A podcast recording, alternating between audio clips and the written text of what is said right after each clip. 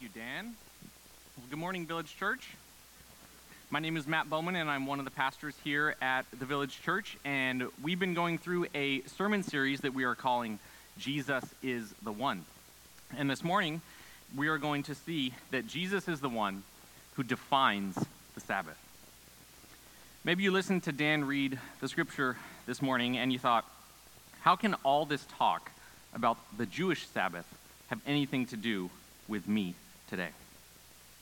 I think historically Christians have overlooked implications that these Old Testament laws have on Christians today, and we often fail to see the context of Jesus' life and ministry. Jesus was the fulfillment of the Jewish scriptures. He was the Jewish Messiah, and his scriptures were the Jewish scriptures. He was the fulfillment to those promises that God made to Abraham all those years ago, that through him all the nations of the earth would be blessed. So this morning, I hope to show you that Jesus fulfills the Jewish Sabbath, and he's the one who gets to define the Sabbath. You can learn a lot by a passage by looking at its context. And so Luke 5 and 6 actually form a really nice, coherent package together. Three weeks ago, Pastor Josh preached on the three episodes of the calling of the disciples. Last week, Pastor David preached on two episodes where Jesus healed people. And this week, we're looking at two teachings on the Sabbath. Why is the episode of the calling of the disciples broken up into three parts? Why didn't Luke just put them all together? And I think the reason why is that Luke wanted all these episodes to be read together as one unit. He's telling us that the disciples, the healings, and the Sabbath are all connected somehow. The calling passages are centered on Jesus calling Levi, as we heard three weeks ago. And it's at the center of this section because it's showing us the kinds of people that Jesus is now calling into his kingdom. The people who are going to inhabit his kingdom. It will be tax collectors and sinners. That frames the two healing passages that Pastor David preached on last week because Jesus' kingdom is one where healing occurs, where the brokenness of this evil age will be fixed in the kingdom age. And the calling passages also frame the teachings on the Sabbath that we're looking at this morning because the Sabbath is Jesus's in his kingdom won't be about rules and regulations, but it will be a time of rest and renewal for those who have been excluded. Something we also see in this entire section between these two chapters is that Jesus is coming into contact increasingly with confrontation from the religious leaders. They don't like the kingdom that Jesus is bringing, but they can't stop it. So they decide that they're going to try to stop Jesus instead. And we'll see the kind of kingdom that Jesus is building next week when we transition to a different section where we get the Sermon on the Plain, which is Jesus' longest extended teaching in the entire Gospel of Luke. He'll teach us what it's like to obey him in his kingdom. But this week, we're looking at these two Sabbath teachings the Sabbath and the kingdom. So let's look at it starting in chapter 6, verse 1. On a Sabbath, while he was going through the grain fields, his disciples plucked and ate some heads of grain, rubbing them in their hands. But some of the Pharisees said, Why are you doing what is not lawful to do on the Sabbath? Last week in chapter 5, we saw that the Pharisees came on the scene and they're growing increasingly hostile to Jesus and his ministry. When Jesus healed the paralytic, they accused him of blasphemy because he claimed to forgive sins. I mean, I guess it would be blasphemy if he wasn't actually God in human form in front of them. When Jesus called Levi, they accused Jesus' disciples, and Jesus by association, of eating with tax collectors and sinners. And here again, we see the Pharisees accusing Jesus' disciples, and Jesus by association, of profaning the Sabbath. Now, it's really important to understand the charge.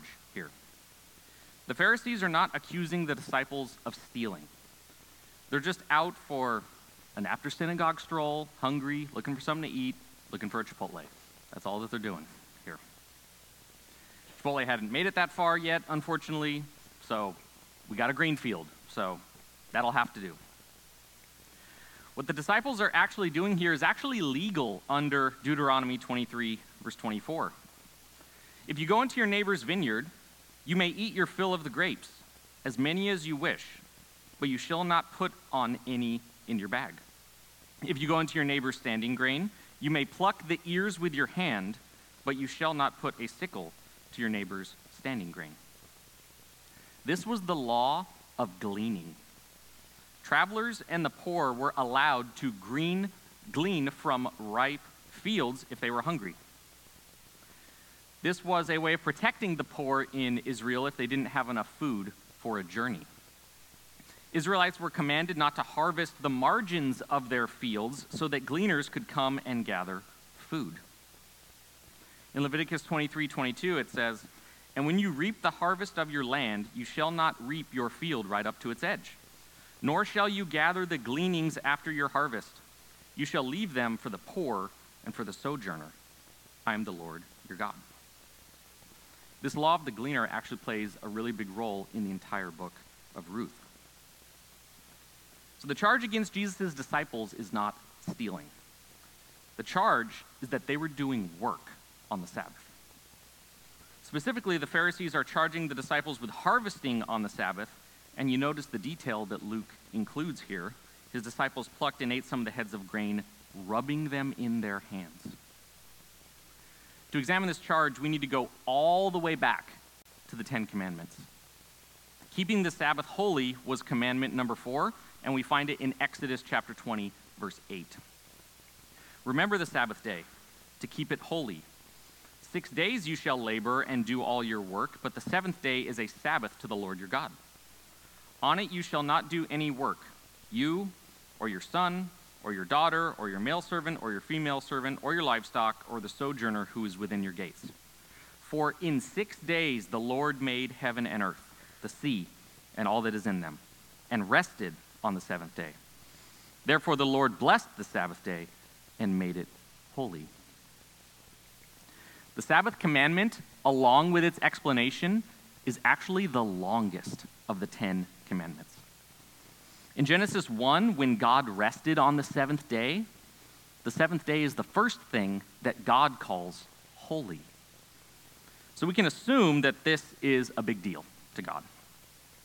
Notice that the reason for the Sabbath here is grounded in the creational pattern because God created the world in six days and rested on the seventh.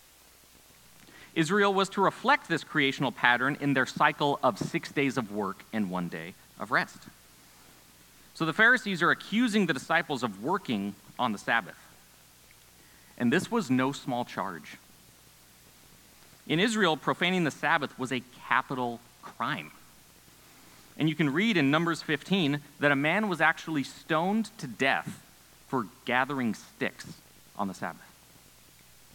It wasn't just about getting a day off, it was a sign of the covenant that God made with the people of Israel at Mount Sinai.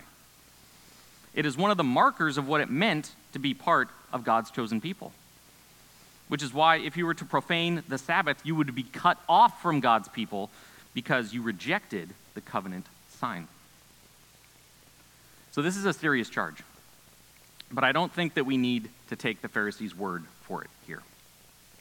I searched the entire Bible for a law that says that you're not allowed to pluck heads of grain, rub them in your hands, and eat them on the Sabbath. No such law exists. So the alleged violation here comes down to a matter of interpretation, not a matter of the letter of the law. And this point becomes important when we look at Jesus' response to the Pharisees. Just like at Matthew's house, Jesus takes an accusation against his disciples as an accusation against himself. And he answers for his disciples in verse 3. And Jesus answered them, Have you not read what David did when he was hungry, he and those who were with him? How he entered the house of God and took and ate the bread of the presence, which is not lawful for any but the priest to eat, and also gave to those who were with him? Jesus here is referencing 1 Samuel 21. And if you read that passage, what you'll see is that David is on the run from Saul. And he and his men are really hungry. So they come to Ahimelech, the high priest, and they say, We need bread. And Ahimelech says, All I have is the bread of the presence, this holy bread that was in the tabernacle. Now, this bread was actually illegal. It was against the law for anyone to eat this bread except a clean priest, and it could only be eaten in the tabernacle. And so Ahimelech takes this bread and he gives it to David and his men, even though he knew that it was against the law. Now, Ahimelech probably wasn't in much of a position to say no to David at this point. You can just imagine David and his crew of gladiators rolling up, ready to shake down this poor priest out of his bread. But he knew that it was against the law to de- give David this bread. So, what is Jesus saying here? How is a story about David and bread supposed to defend him against the charge of Sabbath breaking? Notice that Jesus doesn't admit the charge. He doesn't agree that his disciples are working on the Sabbath. Here's what Jesus is saying You Pharisees are accusing my disciples of breaking the Sabbath based on your interpretation of work. Your interpretation would mean that you expect my disciples to go hungry. And yet, generations before, your own high priest broke an actual law to feed hungry people. And if Ahimelech the high priest understood it is better to feed hungry people than to keep the letter of the law, how much more should my disciples eat despite your faulty interpretation? Your own high priest recognized that God's laws were never intended to make people go hungry. If your interpretation of God's laws means that sometimes people must go hungry, your interpretation is wrong. The 12 loaves of the bread of the presence were meant to symbolize the 12 tribes of Israel, and they were meant to feed hungry priests. And you'll actually read about that in our reading plan this week in Leviticus 24. And if that's true, how much more should they be given to the anointed king of Israel and his men who are hungry? One commentator said, Jesus cites David's violation of Torah not as an excuse for his action, but as precedent for it. By claiming authority over the Sabbath and using the bread of the presence example, Jesus is claiming to be a new high priest, one who interprets the Sabbath law correctly. One of the things that Jesus doesn't say about this story is that Ahimelech, the high priest, would be killed by Saul along with 85 other priests for feeding David. Jesus too will lose his life because the authorities don't like the way he is rejecting their traditions.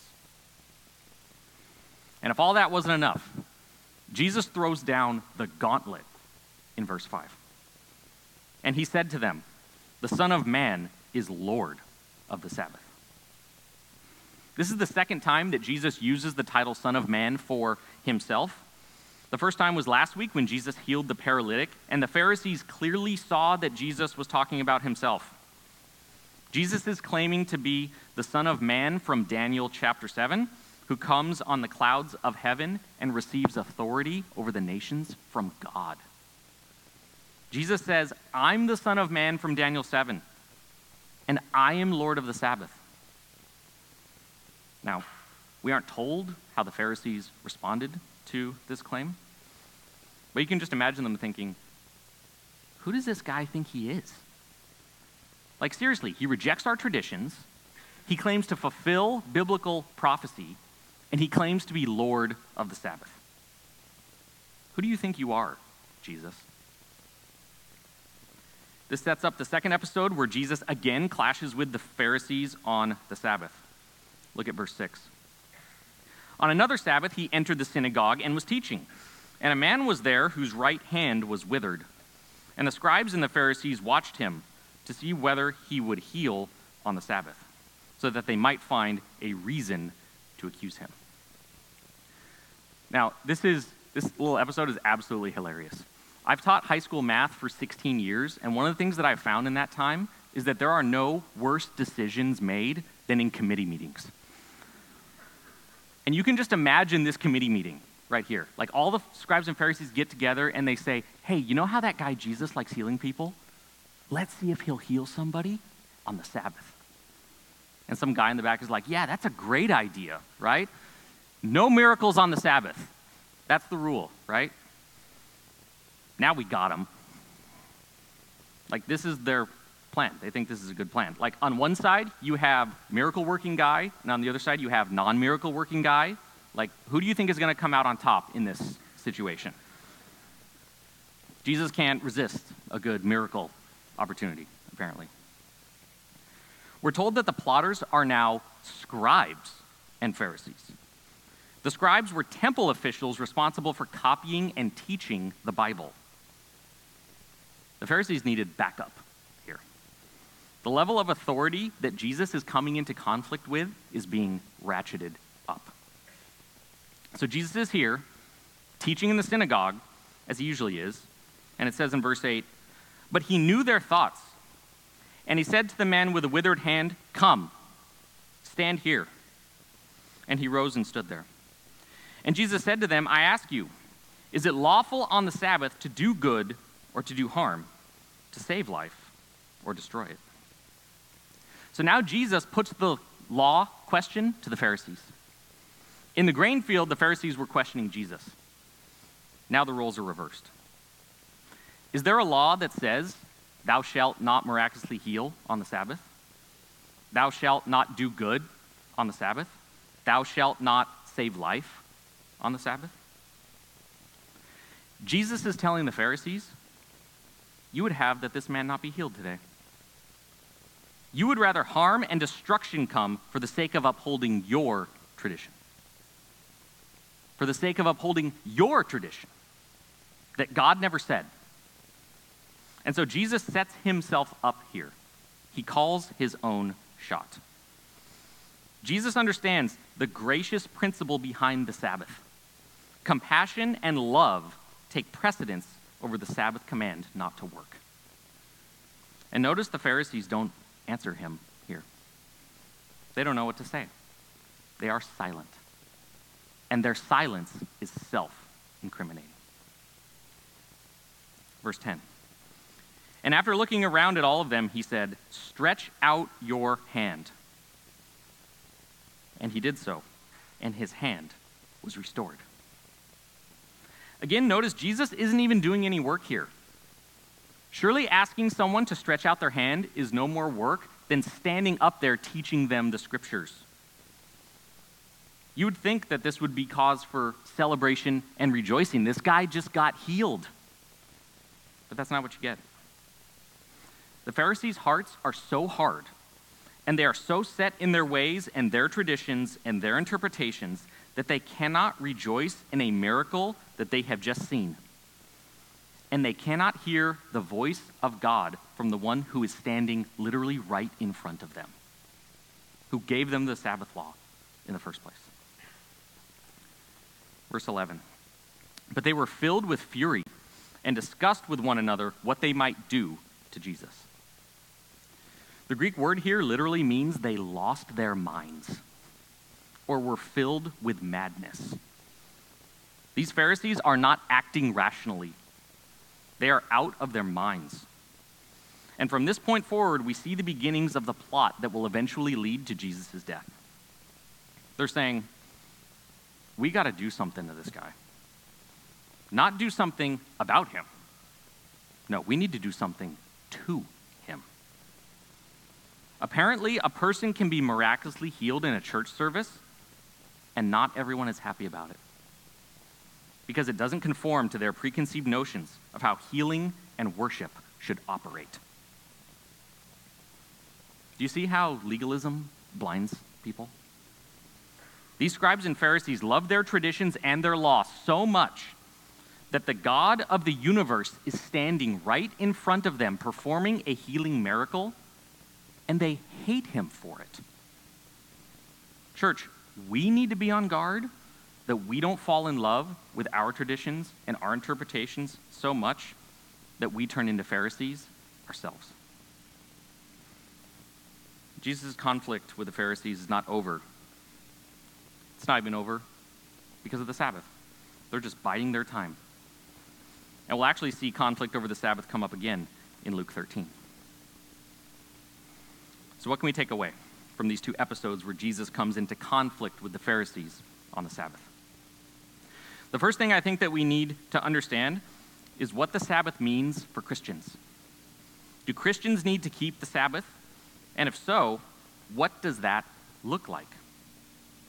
It's important to realize that the Sabbath precedes the law that was given by Moses. The Sabbath is the only one of the Ten Commandments that is rooted in creation. For in six days the Lord made heaven and earth, the sea and all that is in them, and rested on the seventh day. Therefore the Lord blessed the Sabbath day and made it holy. Humans have never been without the Sabbath. Sabbath is a creational ordinance where we imitate God in his resting in creation. This is what Jews of Jesus' day and today tried to capture with all the rules and regulations that they built up around the Sabbath. They saw Sabbath as imitation. We are to imitate God in his resting. And that is certainly an important point. I think this is an important point for Christians today. Are you imitating God in your regular patterns of work and rest? Or are you so overprogrammed that you cannot imagine finding time to engage in regular rest and refreshment? Do you work so much and are so burned out that you cannot imagine removing yourself for intentional times of rest in the Lord? Have you so overprogrammed your kids and their activities that they don't have regular times of rest? Or that your family is so overworked that they can't even make it to church on Sunday?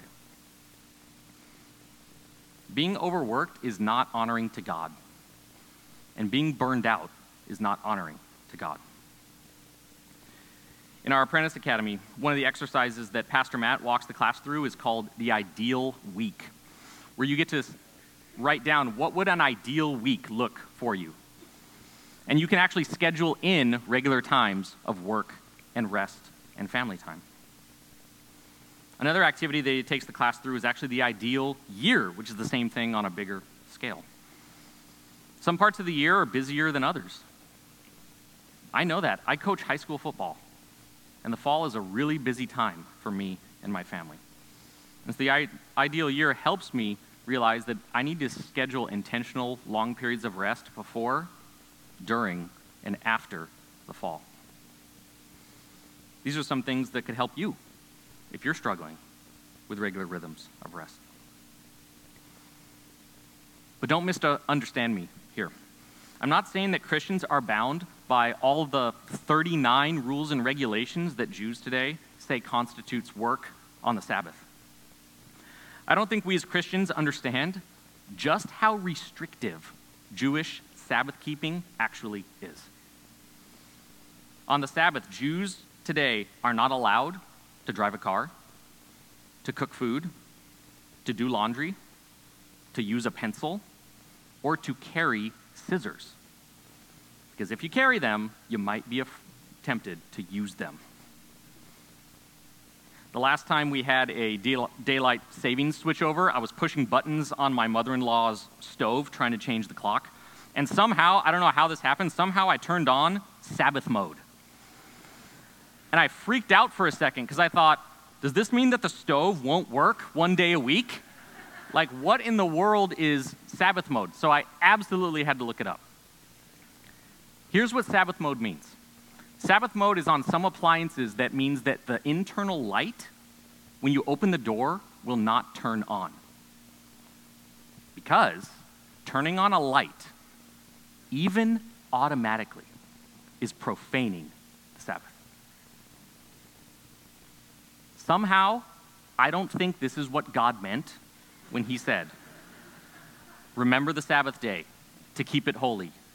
On it you shall not do any work. I find it interesting that nowhere in the entire Bible does God define what work is restricted on the Sabbath. Gathering sticks is clearly out, as we saw from Numbers 15. But Jesus not only claims to be the Lord of the Sabbath, but in a parallel passage in Mark's Gospel, we read, The Sabbath was made for man, not man for the Sabbath. So Jesus is even the interpreter of the Sabbath command, and he is saying it is a gift, and that we have turned it into a burden. We restricted it even to the extent that men should go hungry and sick people should not be healed. Martin Luther said, If Sunday were anywhere made holy merely for the day's sake, or its observance set on a Jewish foundation, then I order you to walk on it, to ride on it, to dance on it, to feast on it, to do anything that shall remove this encroachment on Christian liberty.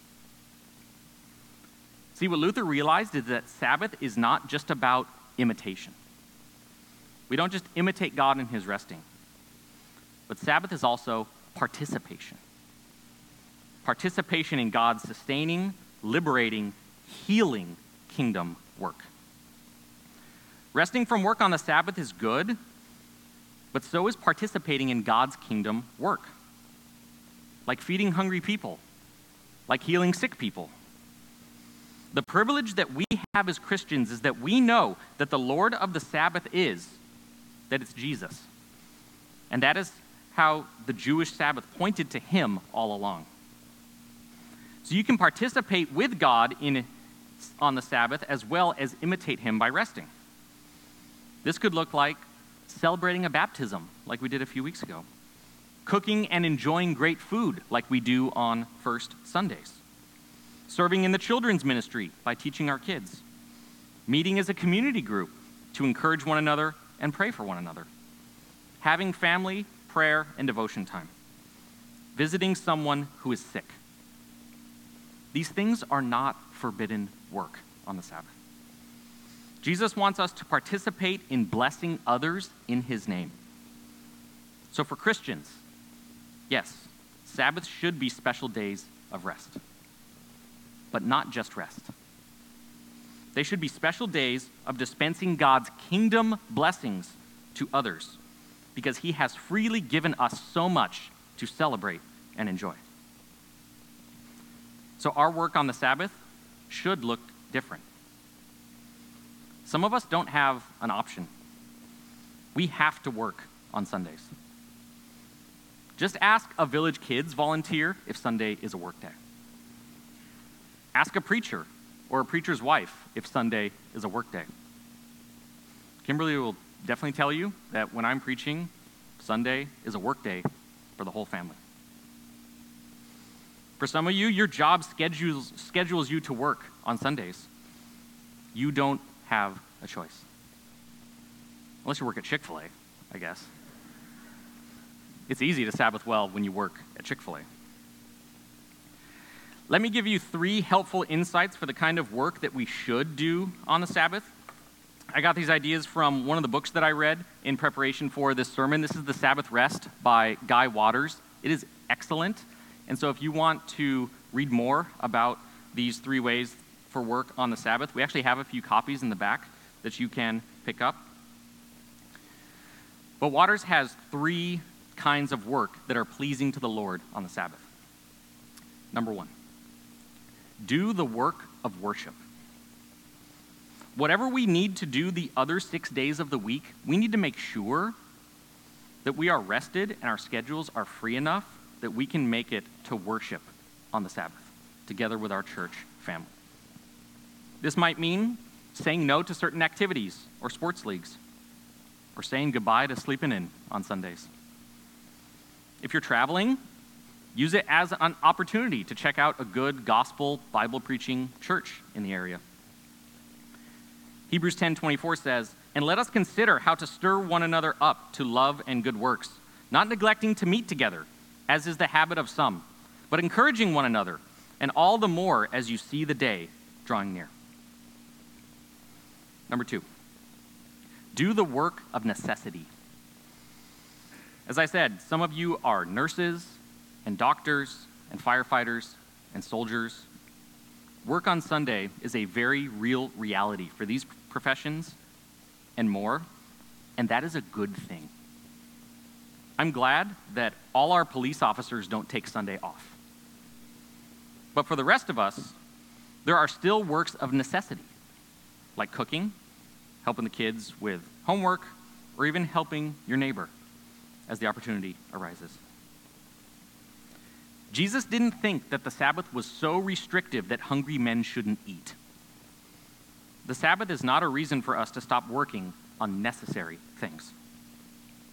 And number three, do the work of mercy. Sunday is a great day to visit a sick person, or volunteer your time, or deliver a meal, or serve in village kids. These are all great works of mercy that bless God's people and an opportunity to bring the light of Christ to others. Jesus himself healed on the Sabbath. And this day, above all days, is a great day to show acts of kindness and mercy to others. But if your Sabbath looks different from somebody else, Christians shouldn't use it as a point of contention. If you decide that Sunday is a day for rest and family, don't look down on your brother who celebrates differently. Colossians 2 16 through 17 says, Therefore, let no one pass judgment on you in questions of food and drink, or with regard to a festival, or a new moon, or a Sabbath. These are a shadow of the things to come, but the substance belongs to Christ. The Sabbath looks back to a creational pattern, but it also looks forward. It's a shadow of the things to come, the things that belong to Christ. We get to Sabbath now because one day we will experience everlasting, unending Sabbath rest with Jesus in his Father's kingdom. And there will be rest, and there will also be sanctified work where we participate with God in his kingdom work. But it will be holy work, not burdensome work. So don't pass judgment on each other in regards to these things. Paul also says in Romans 14:5, one person esteems one day better than another, while another esteems all days alike. Each one should be fully convinced in his own mind. So however you choose to Sabbath with your family, let each one be convinced in his own mind. For Christians, obviously you're all here, we now Sabbath on Sundays, the first day of the week. This is a tradition that goes back to the earliest Christians because we celebrate on the day of the week that the Lord rose from the dead. And so it is right that we gather to worship to celebrate Jesus' resurrection on the day when he rose. In the Old Testament, the Jews rested because they rested to enjoy God's creation. As Christians, we now rest to enjoy what God has done in new creation. How many of us consider Monday to be the first day of the week? You ever think about that? We even call Saturday and Sunday the weekend. That is how much work has intruded into our lives that we even use work now to structure our understanding of time, rather than Sunday Sabbath being the first day of the week. Maybe some of you need to develop a Sabbath plan with your family so that you can be sure to build in regular, refreshing periods of rest. Some of you could take Sabbath time to spend more time, more needed time with family. But sloth is not Sabbath. So some of you may need to go and do works of mercy on Sundays.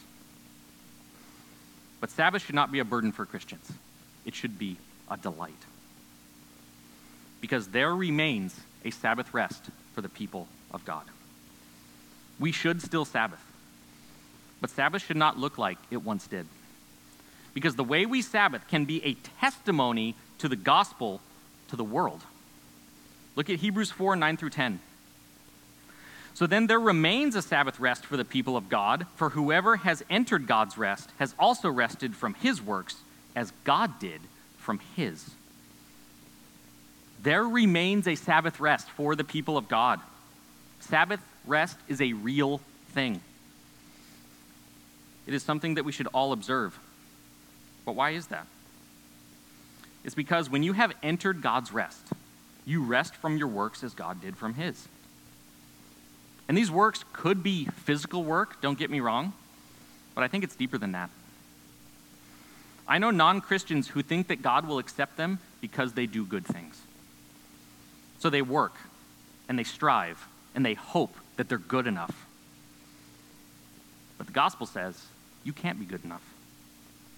You can't achieve enough for God to accept you because we are fallen, sinful people. So it took Jesus Christ doing the work for us that we could not do ourselves, the work for our salvation. So we don't have to work, but we just have to trust in Him alone. Geerhardus Vos said, The work which issues into the rest can no longer be man's own work, it becomes the work of Christ. We rest from our own efforts to order our lives according to God's purposes rather than our own. So, what Sabbath rest tells the world is that we don't have to work for our salvation. Our God is not looking for performance, He is looking for us to rest in His finished work. And when you Sabbath well, you are telling the world that you have rested from trying to work for your salvation. Because Jesus did the work for you on the cross. Heaven will be a place of eternal rest. Hell will be a place where there is no rest. Those who die without believing in Jesus will never experience rest. Revelation 14:11 says, "And the smoke of their torment goes up forever and ever, and they have no rest, day or night. These worshippers of the beast and its image, and whoever receives the mark of its name." So if you want to experience eternal rest, put your faith and trust in Jesus. Jesus says, Come to me, all who labor and are heavy laden, and I will give you rest.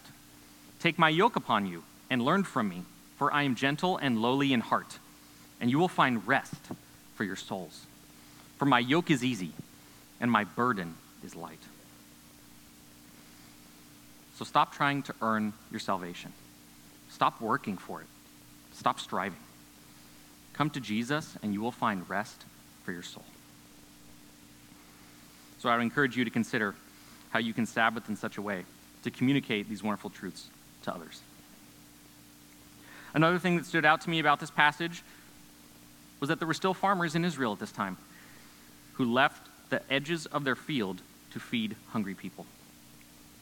When you don't harvest the margins of your field, what you are saying is that all you have is not yours.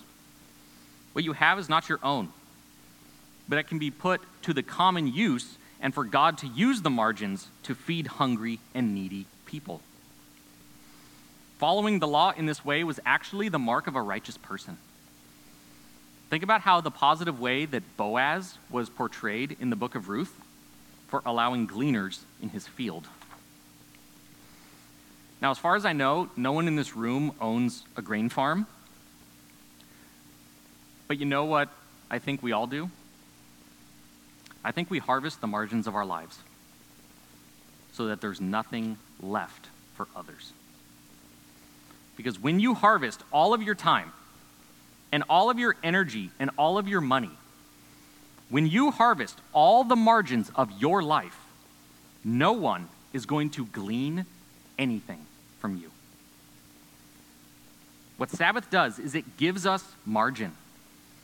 And from that margin, we can meet the needs of others. Sabbath is a check against idolatry and gives us the opportunity to consider the needs of others. I don't know, maybe you're like me. I have a problem saying no to things. And I coach high school football, so the fall is a really busy time for my family. And one particular season, I was really overworked, and they asked me to take on more responsibility, and I said yes. And the way I explained it to Kimberly was honey, don't worry. I have the capacity. And my very wise wife said, Yeah, but we don't.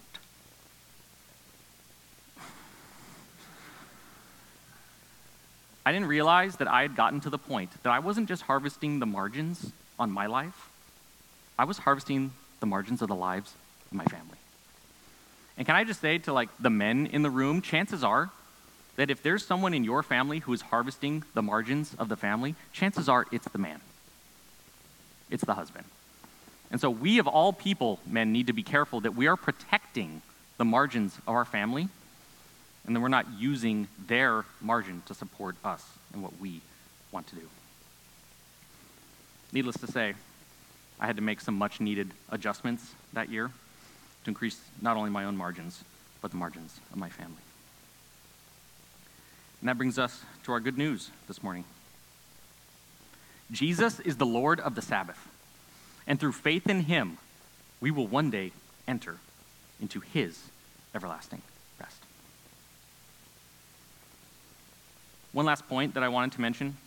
Last week, Pastor David preached on Jesus healing two men. Our men's Bible study has been going through Matthew 8, where Jesus healed many people. And this week, we saw Jesus heal a man on the Sabbath. As I was preparing for this sermon, I just couldn't shake this feeling that I felt like the Lord was telling me that I needed to focus on healing. Now, many of you know me, and you know that this is not my proclivity. This is not something that I'm necessarily bent towards talking about. I would much rather talk about exegesis and interpretation and theology and do all those kinds of things. And I think I certainly did that. But I couldn't shake this sense that God wanted me to talk about healing. That actually makes me really uncomfortable. But I sense that that's what God was saying, so we need to talk about it. We don't seem to look for God to heal people today. I mean, sure, we'll pray for it, but do we really expect it? I don't think God has gotten out of the healing business. And I have news for you Jesus, one day, will heal all Christians of all ailments. All Christians of all ailments. I was talking with a partner in this church recently who had been experiencing a debilitating health issue for years. And a few weeks ago, someone prayed for him, and the ailment was gone. And he hasn't experienced it since.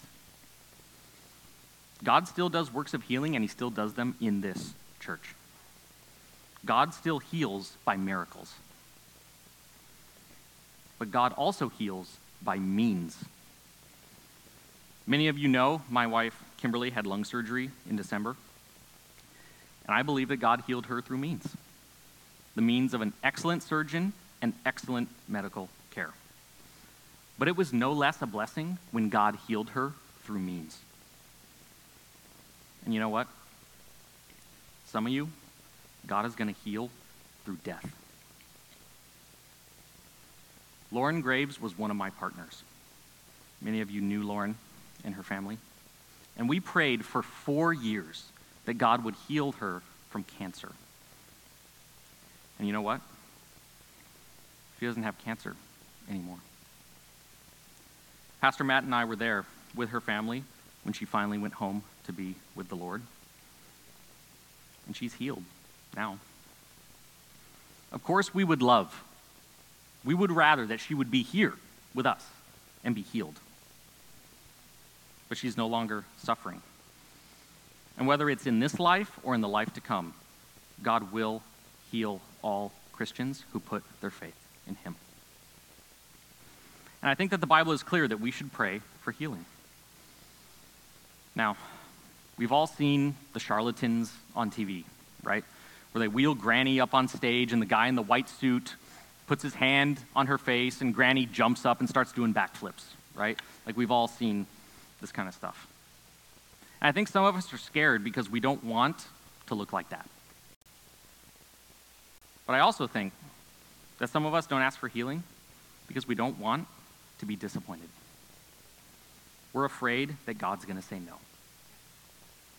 And that's certainly possible. God said no to Paul. Paul had what he called a thorn in the flesh, and God told him, and you, or Paul said, uh, he pleaded with the Lord three times to take it away. And the Lord didn't, but said, My grace is sufficient for you, for my power is made perfect in weakness. Some of you might ask for physical healing today. Maybe your hand isn't withered, but maybe you're experiencing health issues in other ways. But God doesn't just heal people physically. Maybe you need relational healing today. Maybe you're in a marriage that needs healing. Maybe a relationship with a family member needs healing. God can heal your relationships too. And some of you need to come up here for healing because your soul is withered. You need to come to Jesus and ask Him to heal your soul because you've never asked Jesus for forgiveness and you've never placed your faith in Him. Today would be a great day to do that. Because that prayer for Jesus to heal your soul, that prayer is always answered. And so if you come to Jesus this morning, he will heal your soul if you confess, believe, and trust in him. Now, I can't promise that Jesus is going to heal your body today. I'm just a man. I can't do that. But I think this passage gives us a wonderful picture of what it looks like for Jesus to heal someone. And Jesus said to the man with the withered hand, Stand here. Jesus called him to stand in front of the whole synagogue. Jesus could have easily brought this guy aside privately and healed him, but he didn't do that. He asked the man to stand in front of the congregation so that everyone could give glory to God when they saw it. The next thing that Jesus said was, Stretch out your hand. I don't know about you, but if I had a prolonged malady or injury, the last thing that I would want is for attention to be drawn to it in front of other people. Jesus asked this man to show his malady so all could see, so that all could see that Jesus healed him with just his words. I think these are two great steps for us this morning. Now, I'm not going to ask you to stand up in front of the whole congregation and show your malady to everybody. But we're going to have our prayer team up here and our pastors up here. And you can stretch out your hand to them. You can tell them how you're asking God to heal you. Usually we wait until the end of the service for our prayer team to come up here and pray for people, but not today. Not today. We're going to do it right now. Like right now. So if you would like to be prayed for for healing, our pastors and our prayer team are going to come forward, and you need to stand up, and you need to come forward to get prayed for right now. Talk to one of the pastors and one of the prayer teams as the band plays, and we would love to pray for you. Some of you came up here last week when Pastor David asked you to to get prayed for for healing. You should come up here again. I talked to a few of you last week who didn't come forward you should come forward this morning because I know who you are. And if you don't come forward, I'm going to go out into the crowd and I will find you and I will pray for you. So we would ask if you're looking for physical healing, relational healing, healing for your soul, we would ask you to come forward this morning. Jesus died so that we could have eternal life. And by his wounds, you have been healed. Let's pray. Oh Lord, we thank you for your word. We thank you for your goodness to us. We thank you for the rest that we have in you. Lord, I pray that we would be able to rest well, that it would be a testament to the gospel that we don't have to work for our salvation. And Lord, we thank you for your healing power. We thank you for what you have done so that we could ultimately always be healed of all of our maladies one day. And so, whether it's today, later, or in the life to come, Lord, I pray that you would hear our prayers, healing for our people, and it would be all glory to your name. Amen.